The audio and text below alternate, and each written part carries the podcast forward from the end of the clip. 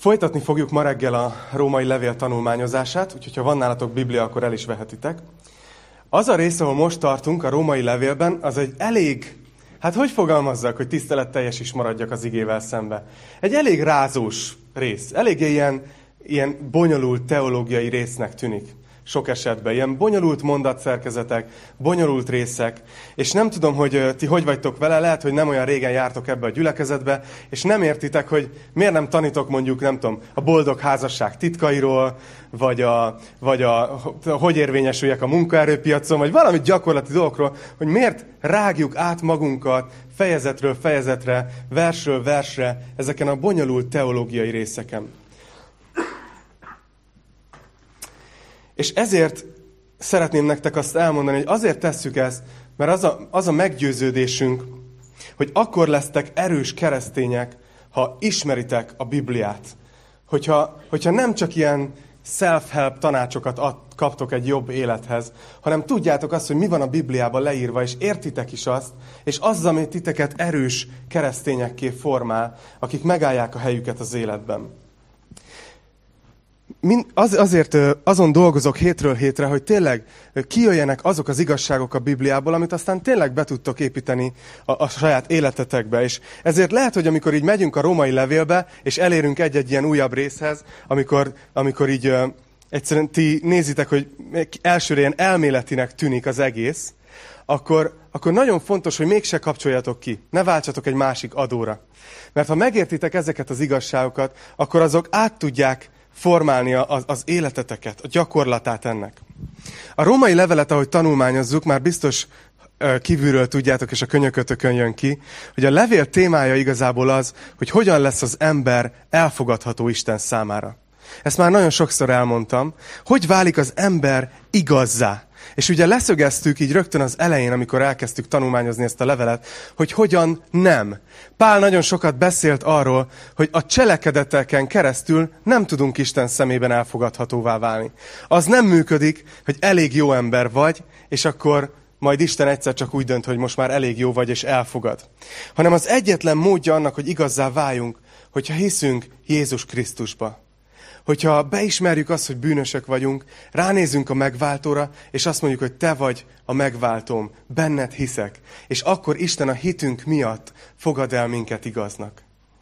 A, és az a kérdés ugyanakkor, hogy milyen hatással van ez a hétköznapi életünkre. És amit mit Pál fog tenni a hetedik részben, az az, hogy egy kicsit így, így bezúmol egy-egy témára, amit korábban már említett, csak jobban kifejti, hogy mit értett ez alatt. Jó? Úgyhogy remélem, hogyha eddig úgy érezted a római levélbe, hogy azért elég, elég húzós, akkor ma legalább egy kérdésre pont fog kerülni. Múlt héten nagyon sokat beszéltem a bűnről. Vannak emberek, néha kapok e-maileket, hogy nem beszéltek a bűnről. Hát, amikor a Bibliába az jön, akkor beszélünk róla. Múlt héten például egész egész alkalom alatt a bűnről beszéltem, mert Pálapostól is arról írt a Róma 6-ban. De erről beszélt a Róma 6, ha emlékeztek, hogy mi meghaltunk a bűnnek. És, és mondtam ezt az analógiát, hogy ez ugyanazt jelenti, mint amikor valaki mondjuk fölmond egy munkahelyen, és lejár a fölmondási idő is. És hogyha a következő nap kap egy utasítást a régi főnökétől, akkor már nem köteles megtenni, mert már nincsen a, a tekintéje alatt, nincs a hatalma alatt. És ugyanúgy mi nem vagyunk már a bűn rabszolgaságában. Nem úr fölöttünk a bűn. És lehet, hogy hallgattad ezt múlt héten, és azt érezted magadba, hogy ez így elméleti síkon nagyon szuper. Megszabadultunk a bűntől. De jó. De lehet, hogyha őszinte vagy magaddal, és ránézel a hétköznapi életedre, akkor azt mondod, hogy hát annyira, mintha nem haltam volna meg a bűnnek, mert Igenis, ott van az életemben a bűn, sok esetben. Lehet, hogy mindenki másnak a gyüliben ez működik, hogy ők meghaltak a bűnnek, de az én életemben még valami akkor nincs rendben. Na, ha így ültél itt múlt héten, vagy most tudsz azonosulni ezzel, akkor ez a mai óra neked fog szólni, ez a mai rész neked fog szólni. Mert annyira sokszor vagyunk így, nem, hogy nem akarjuk megtenni a bűnt, de mégis megtesszük. Hazamész úgy, hogy ma nem fognak fölidegesíteni a gyerekek. Ma nem fogok kijönni a sodromból. Ma én leszek olyan szelíd, mint Jézus Krisztus. Csak így megsimogatom őket, a szeretet árad belőlem. Gyere ide, ülj az ölembe, majd de cuki vagy. Nem baj, hogy megkarmoltál, jó van? És, és így tudod, nem baj, hogy kiöntötted a kakaót, nem baj, hogy beleléptem 600 legóba, és Tudjátok, hogy van a fájdalomnak három szintje, a fájdalom, a kínzó fájdalom és a legóra való rálépés. Most olvastam a héten, hogy a Lego cég kifejlesztett egy ilyen papucsot, amivel be lehet menni éjszaka is a gyerekszobába. Szóval, szóval hogy annyira sokszor úgy vagyunk, hogy nem akarunk például rosszul reagálni egy helyzetbe, de nem, mintha nem tudnánk rajta mégse változtatni. Mégis kijön belőlünk az a, az a régi undorító valami, amit, amit, amit mi is utálunk magunkba. Hogy mitől van ez? A hetedik fejezetnek ez a témája. Hogy a bűn mellett ebben a fejezetben Pál sokat fog beszélni egy másik témáról, de ez kapcsolódik ahhoz, amiről az előző fejezetben írt, hogy meghaltunk a bűn számára. A hetedik fejezetben behoz egy új dolgot. És most nem csak a bűnről fog beszélni, hanem a törvényről is. Most lehet, hogy itt ülsz, és úgy gondolod, hogy na hát ez megint jó kis elméleti biblióra lesz. Azért, hogy ez ne így legyen, és ne kavarodjatok össze itt a sok teológiai kifejezéssel kapcsolatban, ezért készültem, úgyhogy szeretném nektek bemutatni a mai, mai szemléltető eszközeimet. Először is hoztam egy ilyen könyvet, az van ráírva, hogy fiúk kézikönyve. Ezt kb. tíz évesen nyertem egy rádiós betelefonálós műsorba. Elvileg arra szolgált, hogy a fiúkat felkészítse az életre, hogy hogy viselk egy férfiként a világba. Most azzal nem viccelődök, hogy elolvastam, vagy nem, jó? Ez, ez fogja szimbolizálni a mai tanítás alatt végig a törvényt, jó? A törvényt, mert a törvény az olyan, mint egy, mint egy kézikönyv, vagy úgy is, úgy is fogalmazhatnék, hogy olyan, mint egy, mint egy orvosi szakkönyv, ami elmondja, hogy mi az egészséges, mi az egészségtelen, és mire mi a, a gyógyszer, jó? Úgyhogy itt lesz, itt lesz a törvény, kicsit kinyitom, és a törvény elmondja nekünk, hogyha ha betegek vagyunk, és van valami betegségünk, akkor mire mi a, a gyógyszer. Jó, ezeket vegyétek úgy, hogy mondjuk ez a törvény, ezek pedig a parancsolatok, jó? Tehát, hogy milyen helyzetet mivel kell kezelni. Ezt csináld, ezt ne csináld. Ez lesz a második szemléltető eszközöm. És végül a bűn. Egy fekete üveg jelképében leszettem a Coca-Colás izét, róla, mert egyrészt nem szponzorálják a gyűlit, másrészt nem akartam, hogy elvonja a figyelmeteket a branding, de ez végig a bűnt fogja jelképezni. Szóval nézzük akkor, mit jelképeznek ezek? Törvény? Parancsolat?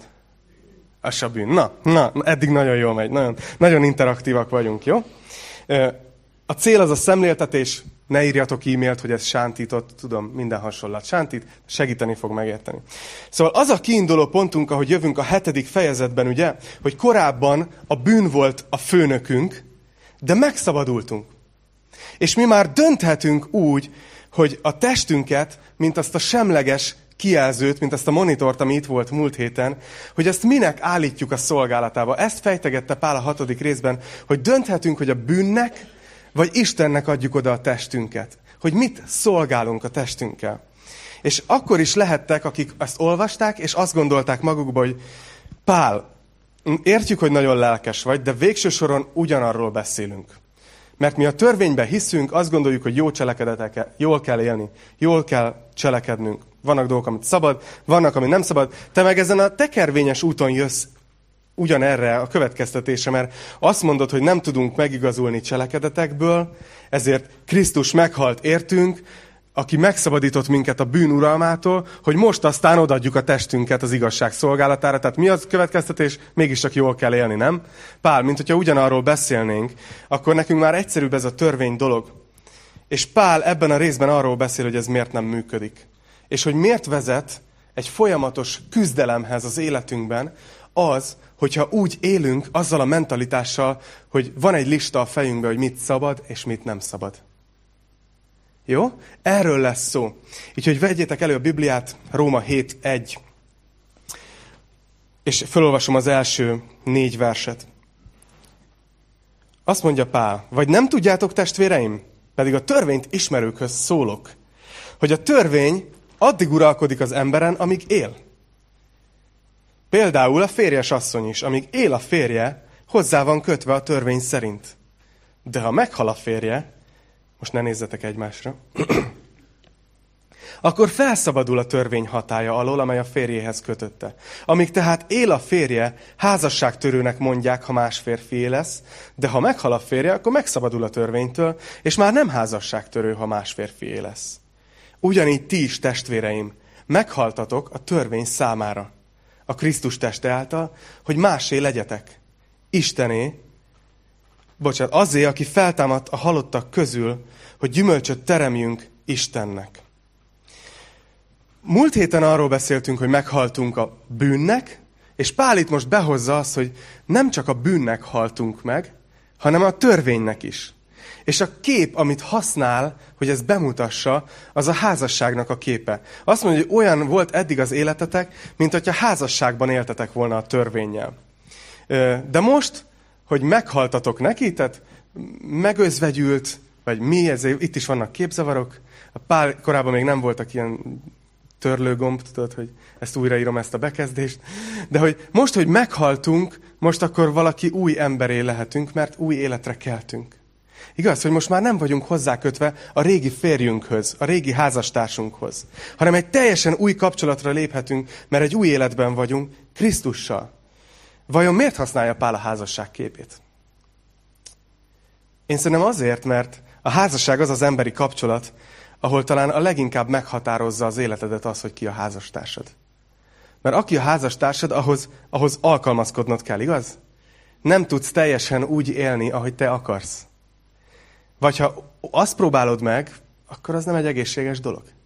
Mert a házasságban két ember idomul egymáshoz, és alkalmazkodik egymáshoz. Nem élhetsz úgy, ahogy akarsz. És a törvény alatti élet, amikor a törvény volt a házastársunk, akkor gyakorlatilag az egy olyan házasság volt, hát a törvény az nem az a, az a jó fej férj, hanem ő elég olyan, hogy tudja, hogy mit akar, tudod? Ezt csináld, ezt ne csináld, ezt csináld, ezt ne csináld. Ilyen a törvénynek a természete. Tehát folyamatosan arról szólt az életünk, amíg a törvény volt a házastársunk, hogy megfeleljünk neki. Hogy valahogy megtegyük, amit mond. Igaz? És vajon milyen hatással volt ránk ez a kapcsolat? Milyen hatással volt? Milyen volt ez a kapcsolat? Azt mondja Pál, mert amíg test szerint éltünk, a bűnök törvény által szított szenvedélyei hatottak a tagjainkba. Most azonban tagjainkban, hogy a halálnak teremjenek gyümölcsöt. Most azonban, miután meghaltunk annak a számára, ami fogva tartott minket, megszabadultunk a törvénytől. Úgyhogy a lélek új rendjében szolgálunk, nem pedig a törvény betűjének régi rendjében. Milyen volt ez a házasság a törvényel? Úgy tűnik ezekből a szavakból, amit Pál használ, hogy ez egy egészséges, kiegyensúlyozott, gyümölcsöző, boldog kapcsolat volt-e? Nem igaz? Nézzétek a szóhasználatát. Ilyeneket mond a hatodik versben, hogy, hogy ami fogva tartott minket, attól megszabadultunk. Hát ez nem egy egészséges házasság volt a törvényel. De vajon miért? Azért, mert a törvény az rossz? ez a, ez a törvény, ami megmondja nekünk, hogy hogy éljünk. Hogy mit szabad, mit nem szabad. Hogy mi az egészséges, és mi az egészségtelen az életben. Ez egy rossz dolog? Ez alapvetően egy, egy rossz? Tehát, hogy, hogy azt, ezt értjük, azt nem is kell magyarázni, hogy a bűn az egy rossz dolog, igaz? Ez teljesen egyértelmű. De hogy, de hogy a törvény is rossz, hogy ennek is meg kellett halnunk. És nézd, azt mondja, itt föl is veti Pál a hetedik versben, hogy mit mondjunk tehát? A törvény bűn, tehát magyarul azt teszi fel, hogy ugyanaz a kategória, akkor a törvény is, mint a bűn. Azt mondja, szó sincs róla. Viszont a bűnt nem ismerném, ha nem ismertem volna meg a törvény által. A kívánságot sem ismerném, ha a törvény nem mondaná azt, hogy ne kívánd. De a bűn, kihasználva a parancsolatot, mindenféle kívánságot szült bennem. Mert a törvény nélkül a bűn halott. Amikor azonban, és én törvény nélkül éltem egykor. Amikor azonban eljött a parancsolat, a bűn életre kelt, én pedig meghaltam, és megértettem, hogy éppen az életre adott parancsolat lett a halálommá. Mert a bűn, kihasználva a parancsolatot, megcsalt engem, és megölt általa. A törvény tehát szent, a parancsolat is szent, igaz és jó. Akkor a jó lett a halálom már? Szó sincs róla, hanem a bűn, hogy a bűn volt a nyilvánvaló legyen, a jó által hoz rám halált, hogy így a parancsolat által a bűn bűnné legyen. Hú! Pál tudott érvelni, igaz? Tudta kifejteni a gondolatait, de mit, mit is mond itt igazán? Két dolgot mond. Az egyik az az, hogy a törvény alapból nem rossz dolog. Ugye? A törvény alapból nem rossz dolog. Sőt, azt mondja, hogy a törvény a szent, igaz és jó. Ha ugyanis nem lenne törvény a világon, belegondoltatok ebbe, hogy, hogy milyen lenne? Hogy, hogyha nem lenne törvény, ha Isten soha nem mondta volna meg, hogy ez szabad, ez nem szabad, ez helyes, ez nem helyes, ez egészségtelen, ez egészséges, akkor igazából magunkra lennénk utalva, hogy kitaláljuk, hogy vajon Isten szemében mi lehet jó. Vagy mi az, ami hasznos lehet nekünk. Gyakorlatilag mi válnánk magunknak törvényadóvá, nem tudnánk, hogy mi igazából a helyes. És ezért mondja Pál, hogy a bűnt sem ismerném, ha nem ismertem volna meg a törvény által, ugye? Addig nem tudod, hogy ez, ez egy káros valami, amíg a törvény nem mondja meg neked. És nagyjából egyébként szerintem most itt tart az emberiség, hogy, hogy nem tudom, hogy, hogy észrevettétek-e ezt, hogy, hogy ma az ember ugye elutasítja Isten törvényét, és próbál sajátot létrehozni. És például ott tartunk, hogy, hogy ha, ha mondjuk, nem tudom, van egy, van egy, van-e valaki, aki egy életfogytiglani börtönben ül, mondjuk Amerikában, New York államban, akkor ugye halálbüntetés nincs, mert az emberi élet méltóságára hivatkozik az ember, és azt mondja, hogy nem lehet senkit megölni. De utána közelmúltban elfogadtak egy olyan törvényt, ami szerint egy magzatot pedig a születés napjáig, ha bizonyos körülmények együtt állnak, el lehet vetetni. És most félre ne értsétek, valószínűleg van valaki itt is, aki hallgatja ezt, és átestél abortuszon, és Isten megbocsát, és Istennél van kegyelem, és ezt most nem személyes szinten mondom. Hanem egyszerűen csak látjátok, mi történik, amikor az ember saját magának akar törvényt alkotni. Hogy nem, nem vagyunk Istenek. És ezért mondja Pál, hogy a törvénynek az a hatása azért szent, igaz és jó, mert gyakorlatilag megmondja nekünk, hogy mi a helyes és mi a helytelen. Ad, ad egy, egy segítséget ebben. Képzeljetek el egy gyógyszertárt. Hányan szoktatok gondolom gyógyszertárba menni időnként, és biztos tudjátok, hogy most már van ez a márkázott mindenféle gyógyszerek, de vannak ezek a barna üvegek, amiből rengeteg van a polcokon, és ugye mindegyiken ott van egy ilyen egységes vinyeta, és akkor a, a gyógyszerész szép kézírással ráírja, hogy abban az üvegben mi van. Most képzeld el, hogy bemész egy gyógyszertárba, ami tele van ilyen barna üvegcsékkel, és semmelyikre nincs írva semmi. És nem tudod, hogy ami ott van, az most meg fog téged gyógyítani, vagy kinyír. Nem tudod, hogy ez most hasznos, vagy nem hasznos, vagy mi van ebben az üvegben. Gyakorlatilag a törvénynek ez a szerepe, hogy felcímkézi a dolgokat. Vagy igaz, Magyarországon vagyunk, mondjak egy magyaros példát, csomagtartóban van egy két literes kólás üveg, amiben átlátszó folyadék van. Na, az is lehet hűtő folyadék is, igaz? Vagy csak sima víz, mert, mert tudod, nincs ablakmosó folyadékod, és valamit be kell önteni, amíg elérsz a következő kúti, de lehet pálinka is. Ugye, ha nincs ráírva, akkor ott történnek meglepetések, vannak erről sztorik, de az nem tanításhoz való. Szóval a lényeg az, és ezt szeretném, ha megértenétek, hogy, hogy a törvény az jó, szent és igaz, mert, mert felcímkézi a dolgokat. Elmondja, hogy mi az egészséges, és mi a nem egészséges. Hogy mit szabad, és mit nem szabad. De aztán Pál azt mondja, és ez a második dolog, amit ezekben a versekben mond, hogy az a baj, hogy a, a bűn az elrontja a törvény hatását. Miközben a törvény jó, ha bejön a képbe a bűn, akkor elrontja a törvény hatását. Mert azt mondja a nyolcadik vers, hogy a bűn bejött, kihasználta a parancsolatot, mindenféle kívánságot szült bennem. Ugye addig nem is tudtam, hogy meg akarom tenni azt a dolgot, de mivel a törvény kimondta, hogy nem szabad, ezért hirtelen nagyon megszerettem volna tenni. Figyeljetek, ne nézzetek arra. Csomóan megfordítottátok a fejeteket. Zoli direkt arra nézett. Az emberi természetben ott van, hogyha megmondom neked, hogy ne nézz oda, akkor oda akarsz nézni. Mert ez, ez a, a bűnös természetünknek a reakciója a törvényre. És, és az, a, az a helyzet, és talán ezt látjuk itt a Bibliában, és talán ezt, ha jó, ha megértitek a Róma 7-ből, hogy azt mondja Pál, hogy ez egy szerencsétlen párosítás. A törvény és a mi bűnös természetünk. Mert, mert, mert érdekes, hogyha nem lenne volna törvény, akkor nem tudnám, hogy mi a bűn, de ha nem lenne bűn, akkor nem kellene törvény. Szóval ez egy ilyen, mind a kettő ott van, egy kicsit olyan helyzet, tudod, mint amikor van két diák az iskolába, akik nagyon jó cimborák, csak éppen nem tudnak egymás mellett nyugiba maradni, és a tanár azt mondja, hogy szétültetlek titeket. Tudod, tehát, hogy a bűn és a törvény nem működik jól együtt. Nem jó hatással vannak egymásra. Vagy például, ugye nem tudom, hogy voltatok-e kémia órán, amikor mondjuk, ugye ott, ott van két vegyület, két ilyen hossz, hogy hívják ezeket? Kémcső, köszi. Ez, azt hittem a Barbie fog segíteni, és mindenki más tudta rajtam kívül. Ugye ott van két, két ilyen folyadék, és tök nyugiba ül, ülnek együtt, ülnek ott a saját kis kémcsöveikben, de ha összeöntöd, akkor elkezdődik valami reakció, és szétrobban az iskola. Na hát valami ilyesmi. Na, ha már, ha már itt, itt tartunk kémia óránál, akkor én is készültem nektek, hogy jobban megértsétek a, a törvény és a, és a bűn viszonyát.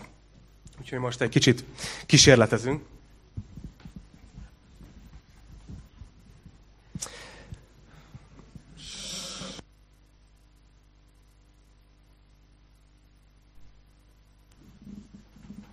Szóval azt mondja Pál,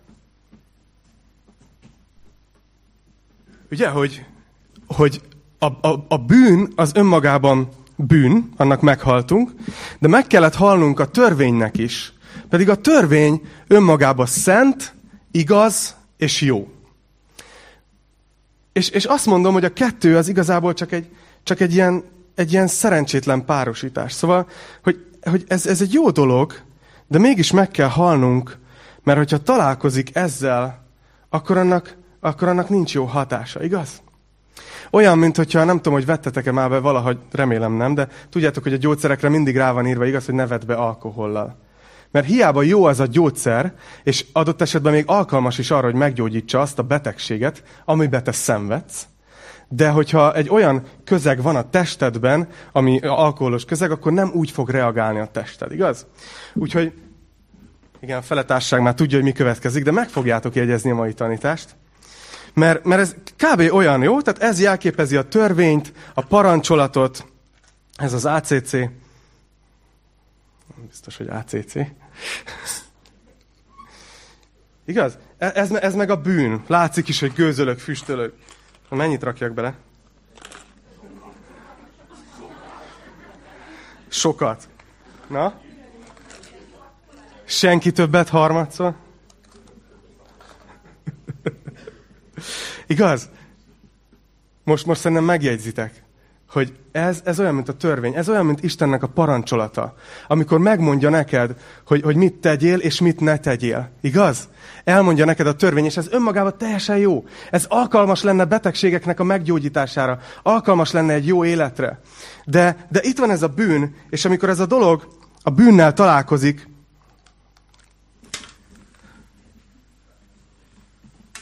akkor ott létrejön egy kölcsönhatás, ami igazából tönkreteszi mindkettőt. Valaki akarja megkóstolni? Ezt a mentolos kólát? Tegnap a gyerekek megitták a maradékot, amikor teszteltem ezt a, ezt a kísérletet. De azért mutattam ezt meg nektek, hogy talán bevésődik a, a, az agyatokba, hogy ez a problémánknak a gyökere. Tudjátok, hogy, hogy, hogy a, a törvény az egy jó dolog, csak nem működik az életünkben. És ugye, oké, okay, azt mondtuk, hogy meghaltunk a bűnnek. Akkor most Attila, valami képzavar van. Tehát értjük, hogy a törvény meg a bűn nem működik jól együtt. De, de nem azt mondtad, hogy meghaltunk a bűnnek? Igen, és akkor itt megyünk tovább a következő versre, jó? Mert azt mondja a 14. versben, hogy tudjuk ugyanis, hogy a törvény az lelki, én pedig testi vagyok. A bűn rabszolgája. Pál itt, itt nagyon fontos dolgot mond, hogy a probléma gyökere az az, hogy a törvény lelki, én pedig testi vagyok.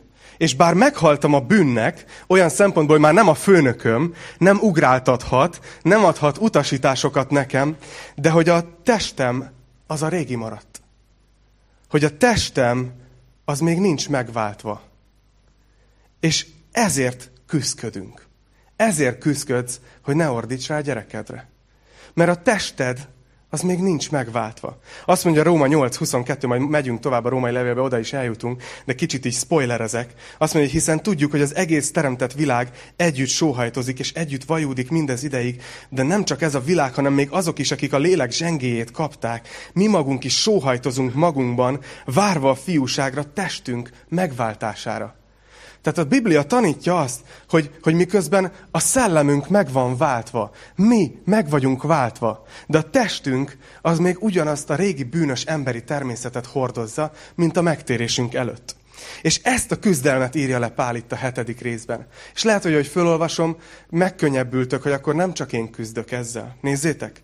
Azt mondja, hiszen amit teszek, azt nem is értem. Mert nem azt cselekszem, amit akarok, hanem azt teszem, amit gyűlölök. Ha pedig azt teszem, amit nem akarok, akkor elismerem a törvényről, ugye, elismerem a törvényről, hogy jó. Akkor pedig már nem is én teszem azt, hanem a bennem lakó bűn. Mert tudom, hogy én bennem, vagyis az én testemben nem lakik semmi jó. Hiszen az akarat megvolna bennem a jóra, de nem tudom véghez vinni azt. Hiszen nem azt teszem, amit akarok, a jót, hanem azt cselekszem, amit nem akarok, a rosszat. Ha pedig azt teszem, amit nem akarok, akkor már nem én teszem, hanem a bennem lakó bűn. Azt a törvényt találom tehát magamban, hogy miközben a jót akarom tenni, csak a rosszra van lehetőségem. Mert gyönyörködöm Isten törvényében a belső ember szerint. De a tagjaimban egy másik törvényt látok, amely harcol az értelmem törvénye ellen, és fogjulejt a bűn tagjaimban levő törvényével. Pálnak ez a diagnózisa. Tehát azt mondja, hogy a törvény az jó, de amikor a bűnnel találkozik, az halálos. És az a baj, hogy a bűn az bennünk van a testünkben. És azt mondja, miközben a belső emberem, az újjászületett énem gyönyörködik Isten törvényében, és tényleg, tényleg meg akarja tartani de a testemben lakó bűn miatt elindul ez a kölcsönhatás. Úgy képzeljétek el, mint hogyha ezt a kísérletet úgy mutattam volna be, hogy így beöntök a számba kólát, és abba dobáltam volna a mentoszt. Tudod, hogy, hogy a bűn az az ereinkben folyik, a testünknek a része sajnos. Ebben a megváltatlan állapotban, amiben most vagyunk. És ezért történik az, hogy amikor az a jó dolog, ami a törvény belép a testünkbe, hiába jó a törvény, hiába lenne alkalmas, megöl mert rossz a közeg, ami befogadja. Gyógyszereknél vannak mellékhatások feltüntetve. Nem tudom, hogy szoktatok-e olvasni betegtájékoztatót. Egyébként nem nagyon ajánlom, mert nagyon... Utána egyből meggyógyulsz, csodál, csodák vannak, tudod. Én egyszer olvastam, tudod, és vannak ilyen mellékhatások, hogy mondjuk tudod, ezer emberből egynél előjöhet ez, száz emberből egynél előjöhet ez, tíz emberből egynél előjöhet ez. Egyszer olvastam ilyet, hogy, hogy egy ilyen mellékhatást, egy gyógyszeren, be kellett volna vennem, hogy lehet, hogy szőrös, fekete nyelv lesz a mellékhatás. És ne, nem, kifekszem, tudod, C-vitamin, hársfatea, jobban leszek, nem veszem be. Az a baj, hogy, hogy itt a Biblia tanít valamit. Hogy a törvénynek van egy, van egy mellékhatása, ami előjön, amikor bűnnel találkozik. És ez a halál. És az, az a baj, hogy ez száz emberből száz embernél érvényes. Mert mindannyiunknak a testében ott van a bűn. Értitek, hogy miért kell meghalnunk a törvénynek is? Mert hiába jó nem segít rajtunk. És ez az a szintű élet, amikor valaki akár megtért, akár nem, de a törvény szerint akar élni, hogy mit szabad és mit nem. És figyeljetek, itt most nem a Mózes törvényéről beszél, időnként ebben a fejezetben Pál el is hagyja a névelőt.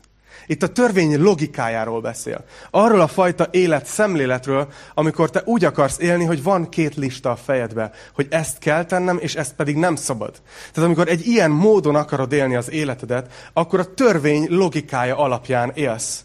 És azt mondja, hogy, hogy, hogy ez, ez még, hogy ez nem segít rajtad.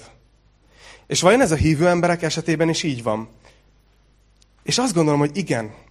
Itt nagy vita van a teológusok között egyébként, én pedig nem vagyok az. De azt látom az, az igében, ahogy én értem, hogy a hívő ember ugyan szabad a bűn ítéletétől, szabad a bűn uralmától, ami a belső emberét érinti, de a testünk még nem dicsőült meg. És ezért a testünk az egy módon nem szabad a bűntől. Akkor el kell fogadnunk, hogy ez az élet. El kell fogadnunk, hogy az a küzdelem, amiben vagyunk, az állandósulni fog, és mindig is ez lesz. Soha nem fogjuk tudni legyőzni magunkat. Soha nem fogunk tudni úgy élni, ahogy szeretnénk. Soha nem fogunk tudni olyan kedvesek lenni. Soha nem fogunk tudni győzni azok a bűnök felett, amivel küzdünk, és amit utálunk. Hogy, hogy, hogy Zámbó Jimmy dala tényleg teljesen esélytelen, hogy egyszer megjavulok én.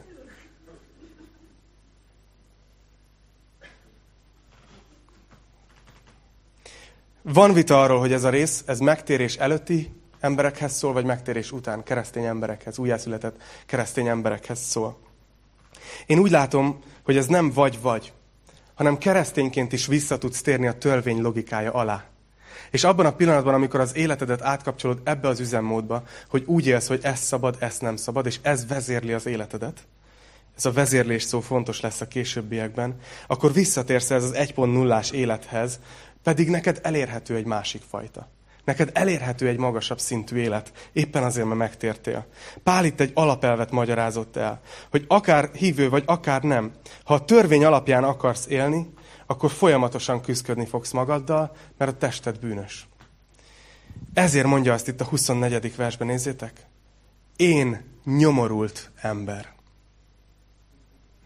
Ez Pálnak a következtetése.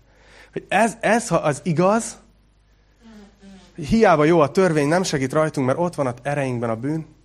Ha ez igaz, akkor nyomorultak vagyunk. És azt mondja, hogy kicsoda szabadít meg ebből a halára ítélt testből. És azt mondja, hogy hála legyen Istennek, ami Urunk Jézus Krisztus által. Ugye? Azt mondja, hogy a megoldás az Jézus Krisztus. És azt mondja, hogy hála legyen Istennek, ami Urunk Jézus Krisztus által. Tehát én magam értelmemmel ugyan Isten törvényének szolgálok, testemmel azonban a bűn törvényének. Szóval Pál fölteszi a fejezet végén, hogy ebből az egész küzdésből, amit az elején bevezettem, hogy küzdködsz azzal, amit még látsz az életedben bűnt, ebből kiszabadít meg? Ez vég, állandósul az életedben, vagy valaki megszabadít? És azt mondja, hogy Jézus Krisztus megszabadít. És arról fog beszélni, hogy van egy másik szintű élet. Amikor nem a törvény logikája alapján élsz. Nem az köti le minden figyelmedet, hogy mit szabad, és mit nem szabad, és mit kell tennem, és mit nem kell tennem. Nem ezen gondolkozol. Nem ez vezérli az életedet, hanem valami teljesen más. Ez lesz az, amit a nyolcadik fejezet kifejt teljes egészébe. És azt így nevezhetjük, hogy élet a Szent Szellemben. Élet a Szent Lélek vezérlete alatt. És azt fogjuk látni a nyolcadik levélben, most elmondom előre, de azért remélem majd visszajöttök. Azt fogjuk látni a római nyolcadik levélben, hogy bizony a Szentléleknek van olyan ereje, hogy még ezzel a halára ítélt testtel is dűlőre jusson.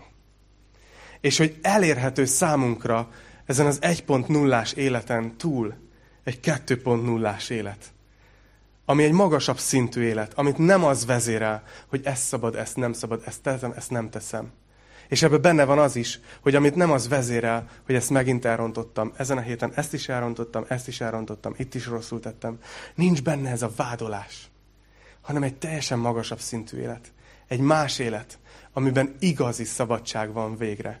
Az a fajta szabadság, amiről egész eddig építette fel a római levél, hogy mennyire szükségünk van. Úgyhogy erről fog szólni a nyolcadik fejezet. És remélem, hogy várjátok. És addig pedig remélem, hogy a hetedik fejezetnek a tanulságait magatokkal viszitek. Ne lepődjetek meg, amikor azt látjátok az életetekben, hogy van még küzdelem.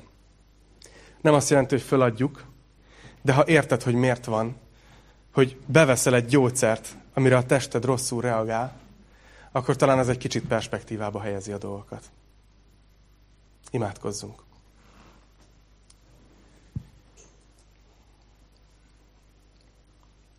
Atyám, köszönöm neked a, a római levelet.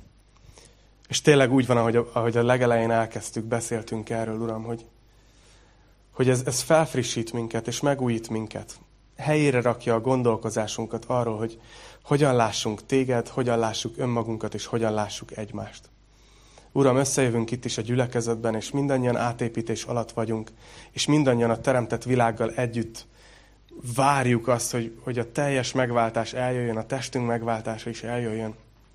Mi tudjuk, hogy meg fog történni. Uram, de tényleg olyan sokszor ebben a küzdelemben élünk, és hogy, hogy szeretnénk, szeretnénk úgy élni, ahogy, ahogy jó, de, de egyszerűen sokszor képtelenek vagyunk rá, Uram. És hiába ostorozzuk magunkat, csak egyre, egyre rosszabb. Uram, köszönöm, hogy, hogy, hogy Pálapostolon keresztül magyaráztad nekünk ezeket a dolgokat, hogy hogyan működnek ezek a dolgok, hogy törvény és bűn és parancsolat, és hogy hogy reagál a mi testünk mindenre. Uram, kérlek, hogy szabadítsd fel e, e, e, a gyülekezetet, Uram, arra, hogy, hogy, hogy ne önvádlóan nézzenek magukra, hanem hogy, hogy értsék meg ezeket az igazságokat. Segíts nekem is, Uram, hogy, hogy én se ostorozzam magam, hanem hogy értsem meg, hogy miért reagál így a testem, ahogy reagál. És Uram, kérlek, hogy taníts majd minket a Szentlélekben való életről, hogy mit jelent az, amikor a te lelked átveszi az irányítást bennünk. Uram, nagyon szeretnénk folyamatosan olyan életet élni. De Uram, kérlek, hogy így nevelj minket folyamatosan. Add, hogy ez az ige is, amit ma tanultunk a Róma 7, így gyümölcsöt teremjen bennünk. Hogy Uram, bárki, aki jött nagyon ellankadva, Uram, hogy erősítsd meg, hogy mehessen nagyobb bizalommal benned tovább az útján. És Uram, imádkozom azért, hogy tölts be minket a szent lelkeddel. Tölts be minket a lelkeddel, hogy, hogy a tanúid lehessünk. Itt és távolabbi helyeken, Uram, és a föld végső határáig. Imádkozom ezért a gyülekezetért, Uram, hogy, hogy ismerjünk téged minél inkább. Ne, ne, ne arrogáns módon, nem úgy, hogy másokra mutogat, vagy másoknál jobban, hanem hogy csak, csak úgy téged egyre jobban, Uram, hogy, hogy amikor megyünk az emberek közé, akkor terjeszthessük a Te ismeretednek az illatát, azt a drága illatot. Hogy jó veled járni, jó a mindenhatóval közösségbe élni, a mindenható árnyékában. És azt mondani, hogy Te vagy az oltalmam és a váram. Uram, kérlek, hogy áldj meg minket, és áld meg az egész vasárnapunkat, áld meg a közösségünket. Amen. Amen.